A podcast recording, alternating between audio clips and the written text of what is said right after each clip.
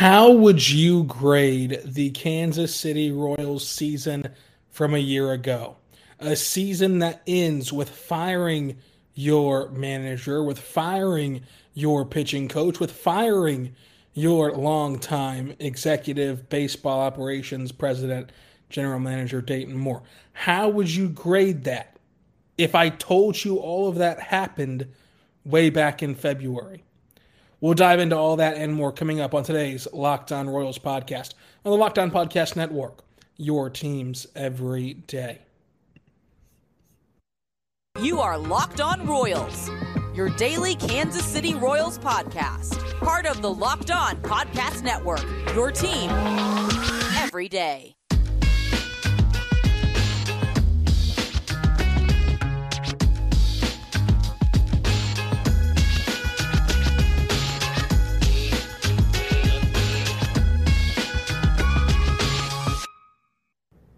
Let's get it going on the Locked On Royals podcast, on the Locked On Podcast Network. It's your teams every day. I am your host, Rylan Stiles. You can follow me on Twitter at Rylan underscore Stiles. Follow the show on Twitter at Locked On Royals. Email the show, lockedonroyals at gmail.com. On today's show, we're going to dive into the Royals season recap. What a season it was, huh? For the Kansas City Royals. We'll talk highs, we'll talk lows, we'll talk grades, and we'll talk everything involving this season for the Kansas City Royals on today's show. Thank you so much for making Locked On Royals your first listen every single morning, every single day. We're here for you talking Royals baseball. Subscribe for free across all platforms so you never miss an episode, another loaded week. So, so far this week, we've talked the hiring of a new skipper in town. We're talking right now about recapping the season that was. We'll talk Wednesday about the playoff lessons that the Royals can learn from the teams that are in the playoffs. We'll talk on Thursday about checking in on some former Royal players who the Royals traded away this season. And on Friday, we're going to look forward. We've looked back at Dayton Moore's tenure. We're looking back at the season today, but looking forward, let's set it up. Let's set the baseline for before the off season, before the hot stove, you know, or the stove gets turned on and gets warmed up and gets hot, before pitchers and catchers report in Surprise, Arizona, before all of that. Let's talk expectations. What does Matt Q have to do? What does Mr. Sherman have to do? What does JJ Picollo have to do to make this year a success? That's all coming up this week on Locked On Royal. Subscribe for free across all podcasting platforms, including on YouTube. Also, for your second listen today, go check out the Locked On Sports Today podcast, breaking down all the biggest stories across every single sport in 30 minutes or less each and every day. Check it out today.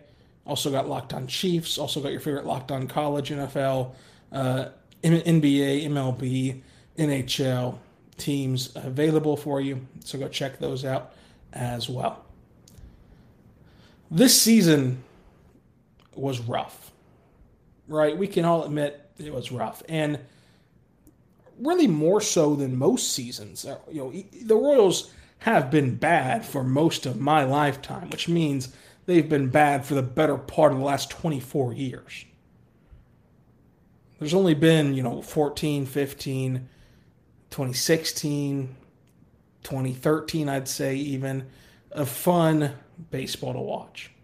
That's it. The rest of it has been brutal. But this season, even though you didn't quite lose 100 games, was just awful. Finishing worst in the division. Taking a huge step backward, not forward. And you didn't even have that raw, raw moment that you typically do. You know, the, the typical story for the Royals had been start terrible, do all right in the middle, have a great end. And that great end propels you to the off season. Oh, look, these young guys are getting better. Oh, look, these young guys are progressing. Next year is the year. You just didn't have that. Now you had that individually where Brady Singer has just had just been a, a superstar, you know, since June first or whatever the marker as you want to push it back to. He's just been he's been lights out. He's been a Cy Young caliber pitcher since that date. You've had some individual bright spots, but the team never won. The team never really uh, had a great stretch necessarily. And they finished the year 65 and 97. They finished 27 games out of first place in the worst division in baseball by far. 27 games out of first place in the worst division in baseball by far. Baseball adds the most playoff teams they've ever had in, in a setting in which I know that you can look back at the COVID year, but this setup I think is more genuinely convincing of that, right? Uh, of the most plus spots they've had because you're not taking the top two from each division. You're just taking straight up division winners and then three of the remaining best teams. And yet the Royals were still 21 games out of a playoff spot this year. The second worst team in the entire American League, only behind, uh, or I should say, only ahead of the A's, who were purposely trying to be awful. Like a legitimately tanking team. That's the only team that you finish better than in the AL. So, safe to say, this season wasn't a success because let's see what happened, you know, in the preseason, right? You, you go back to last year, you go back to spring training, you go back to the winter meetings, you go back to Thanksgiving. I think those are three of the big milestones in baseball in terms of setting expectation levels. Because, you know, right when the season ends, you don't want to set any expectations. It's just too raw, too fresh, really. You know, right now, you can kind of start to put the pieces together of what went wrong, what went right, and maybe what you can look forward to. Thanksgiving, maybe you've seen one trade, or maybe you've seen one move, maybe you've heard of a rumor that will hold you over until the winter meetings in, you know, mid-December. Winter meetings come and go. That's the Rule 5 draft. It's arbitration stuff. It's trades. It's free agency signings, all that good stuff. And then, of course, when pitchers and catchers report, those are all landmarks of in which you can start to piece together how you view the season, how you view a certain team, how you view a certain organization.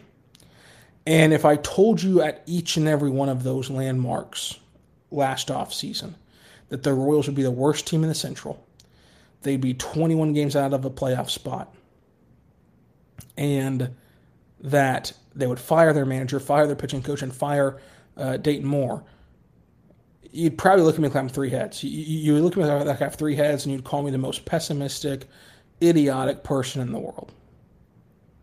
Let's not do revisionist history here, folks. Back then, the goal was finishing either in the playoffs, which might have been a bit overzealous, obviously, with how the season panned out. But a realistic goal, even from non Royals fans and non Royals media, a realistic goal was, you know, five to ten games back of a playoff spot. That wasn't too much to ask for. This team just could not get out of their own way. They didn't have the right structure in place. They didn't have the right clubhouse attitude. They didn't have the right leadership. And so they faltered. So when you're grading the season, it's pretty easy to deem this a failure. It's pretty easy to to deem this an unsuccessful one. But my question would be why? So let's talk about what the Royals sold you on. Let's talk about how they found a way to fall short of it. And let's talk about where the Royals go from here, all coming up. But first, I want to tell you right now about good friends over at Bet Online. Folks, Bet Online is your number one source for all of your pro football, college football, college basketball, NBA basketball, MLB World Series, NHL, UFC, MMA, golf, all that fun stuff. It's it's your home for betting on all those sports. One of the more interesting parts I find at BetOnline, on top of having the best lines and odds and props and info, they have great articles and podcasts and, and everything to help you bet. One of the more interesting parts, though, is those prop bets. Uh, I love looking at the odds for who will win NFL MVP and who will who will finish in what spot of each division in the NFL. I love looking at you know their early um, odds for next year's World Series winner. I love looking at their award odds for you know the the MLB awards that are going to be announced here shortly. I love looking at all that fun stuff. So check it out today and explore the site betonline.net. Go check them out today, betonline.net.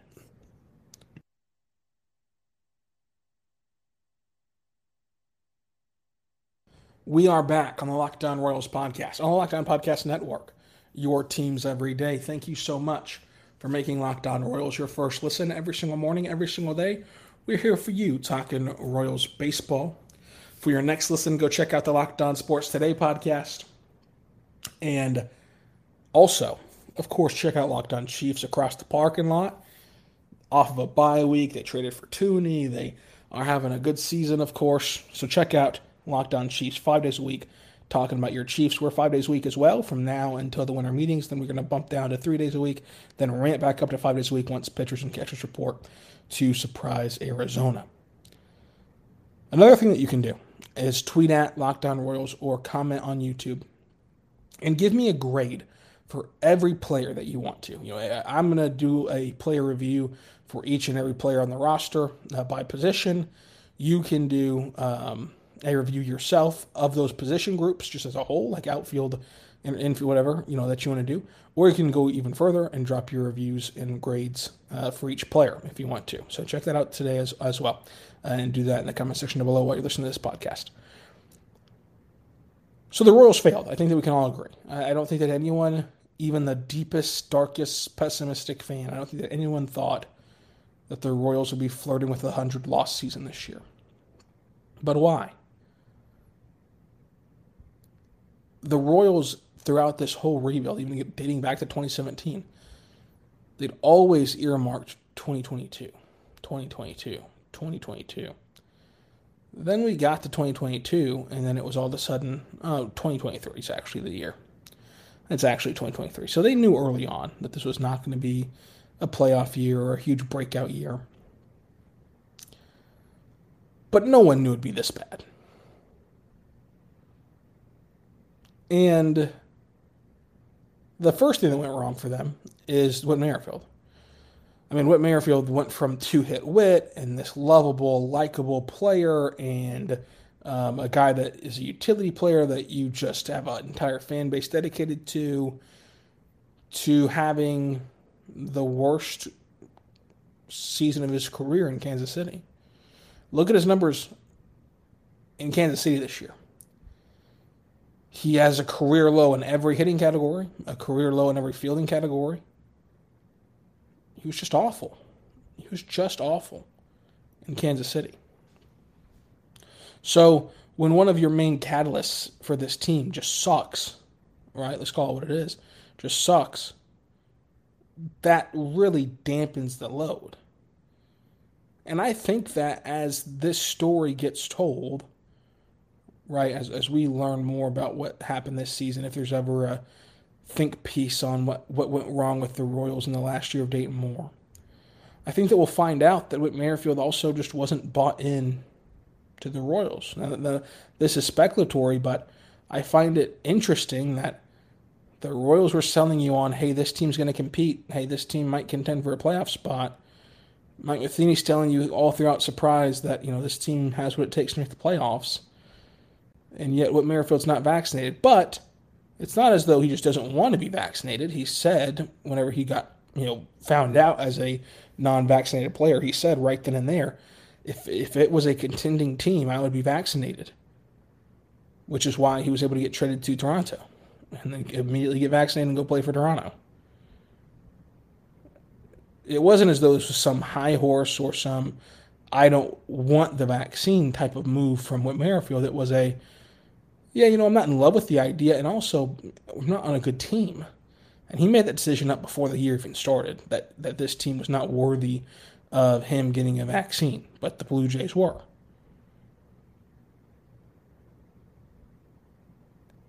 That to me shows a lack of buy in from what was perceived to be your biggest leader. And then, you know, Bobby Witt Jr. did not have a outworldly year. Still had a good year, and there's still a ton of optimism around what Bobby Witt Jr. can be in the future, and I still think that Bobby Witt Jr. should be regarded as, at worst, the second best kind of young player that, that, that there is behind, of course, Julio Rodriguez, who's just been incredible. You know, so I still believe in Bobby Witt Jr. I don't want that. I don't want that to get confused. But I'm just saying he was not otherworldly. He was not Julio Rodriguez. He was not a All Star, and he might not even finish top. You know, he might not even finish top two in Rookie of the Year voting. Could finish finish like fourth, right? Could finish behind. Of course, Rodriguez is going to win it, and then might finish behind Pena and Rutschman even. So I mean, he was not just take the world by storm uh, as an all around player. Now the speed was there. Uh, the defense was there, despite the metrics not really backing that up, but like the eye test did, you know, with the defense, it was kind of a weird thing. Uh, and then, you know, the, the hit tool is fine, but has a ton of ceiling and a ton of room to continue to grow. And I think that he will grow into that. I want to reiterate. I think that Bobby Witt Jr. will still be an all star, will still be a, a, a, great, great player for you, and still be a great player in his career. I think that he'll be an all star multiple times in his career. But in terms of his rookie year, his first swing at things in the big leagues, like most players, he didn't hit the ground running as just a great player. He was a nice player. But for this team to kind of get over the hump, right, and to kind of have a breakout year, they needed Whitmer. They needed Whit Merrifield to be good. They needed Bobby Witt Jr. to have just be an all-worldly player like Julio Rodriguez was. They needed Salvador Perez to play well, and they needed their young pitchers to pitch well, and they just didn't. Which again now you fall into this thing where it's kind of a double-edged sword. It's kind of a, uh, you know, are you a glass half full or half empty kind of person? Because yes, the young pitchers did not pitch well besides Brady Singer uh, this year. Brady Singer was incredible. The rest of them were not very good. But you've now fired your pitching coach, and it was clear that the pro- some of the problem was on Cal Eldred. that, that is that is 100% factual. That some of the problem rested with Cal. Now he's gone. So now you sit on your hands and you wonder, okay, with uh, with a new set of eyeballs on him, both in a managerial role and also in a pitching coach role, what does Daniel Lynch become? How good can Jackson Kowar be? Is you know Carlos Hernandez a thing. Like, what do we do here? Does that change the way the organization as a whole views pitching? And from top down, you see a huge revelation and a huge outburst from all their pitchers, major league level and minor league level as a whole. Or do these guys just suck? Like, not to put it crudely, but did you just miss on all your draft picks? You invested in, in, you know, in high picks on Lynch, on Singer, on Kowar, on Asa Lacy, on all these guys, and they might just not be any good besides Singer. But they also might have been getting terrible developmental advice and terrible uh, coaching and terrible uh, situations to be put in. So you can take either side, and not be called wrong. You, you can't call either one of those things wrong. If you want to believe, look, there's no way these guys were so talented in college and now they get to the to the pro level and they are just bad. There's just no way. It has to be coaching. If you want to proclaim that, I can't say that you're wrong. And if you want to say, look, the Royals are bad talent evaluators, these guys get here and they're not any good, they're just not good no matter who the pitching coach is, I can't definitively say you're wrong at that point either. So, again, this offseason will be another year of how do you personally want to view this team? Glass half full or glass half empty? And that is a great thing or a scary thing. So, when I look at the future for the team, And we'll talk about this on Friday more in depth. But there's comfort to me in knowing it can't get worse. Technically, could you lose more games? Yes, they did not lose 162 games. Therefore, they could lose more games than they lost this year. because this year they didn't even lose 100 games. But in my opinion, realistically, even taking off the royal colored glasses and just looking at this team objectively, looking at the moves that they made, looking at the investment that they say they're going to make in the offseason, this team can't get worse, right? This is the bottom. You've hit your rock bottom by firing three key pieces of your organization. And now you you've actually added a couple new pieces, right? In my opinion, you've added a new owner. I know that Sherman's had the title for the last couple of years, but he's a new owner. Like this, it's now his show. You're no longer being courteous to Dayton Moore and letting him kind of run things and, and, and run rough shop in Kansas City. It's his show now. He's getting his guys in place. So you've got a new owner, you know, you know not in name, but you know, in, in practice. You got a new manager. You're going to have a new pitching coach and a new executive calling the shots. A new top dog in JJ Picollo. So with all of this newness becomes new philosophy, becomes you know new ideas on how to improve this roster, on how to maximize the guys on the roster that you already have. And you get another year of built in development for Bobby Witt Jr., who I think will be a superstar, MJ Melendez, who has been who was really good in his rookie year, and then guys like Nick Pratto and Vinny Pasquantino who have shown you flashes at the big league level. That's before you even mention any of the other young guys. So I, I, I find comfort in this can't get worse. Like this is the bottom. And I'm encouraged, so that's the comfort. I'm encouraged that this team, in all likelihood, is going to operate more in line with the way they should operate. Based on who they're hiring right now, based on what Sherman has said, I believe that this organization will start to operate like that of the Rays, like that of the Guardians, where you're just cutthroat. You focus on talent evaluation. You focus on winning in the margins. You don't focus on, you know, stuff like, you know, fan favorites or uh, what a guy had done for you before. You focus on projections and what they uh, are doing for you current day and not giving them lifetime achievement awards. Like you, you, you're, you're more crude because in a small market you have to be. All those things give me encouragement, including the fact that we're at rock bottom right now. But you know what? Being at rock bottom means that the climb up and the eventual planting your flag moment on the mountaintop will be that much sweeter. So, be along for the ride. We laid out what's ahead of you for the uh, next uh, upcoming week. We'll see you on Wednesday for another podcast here on Locked On Royals. Until then, be good and be good to one another.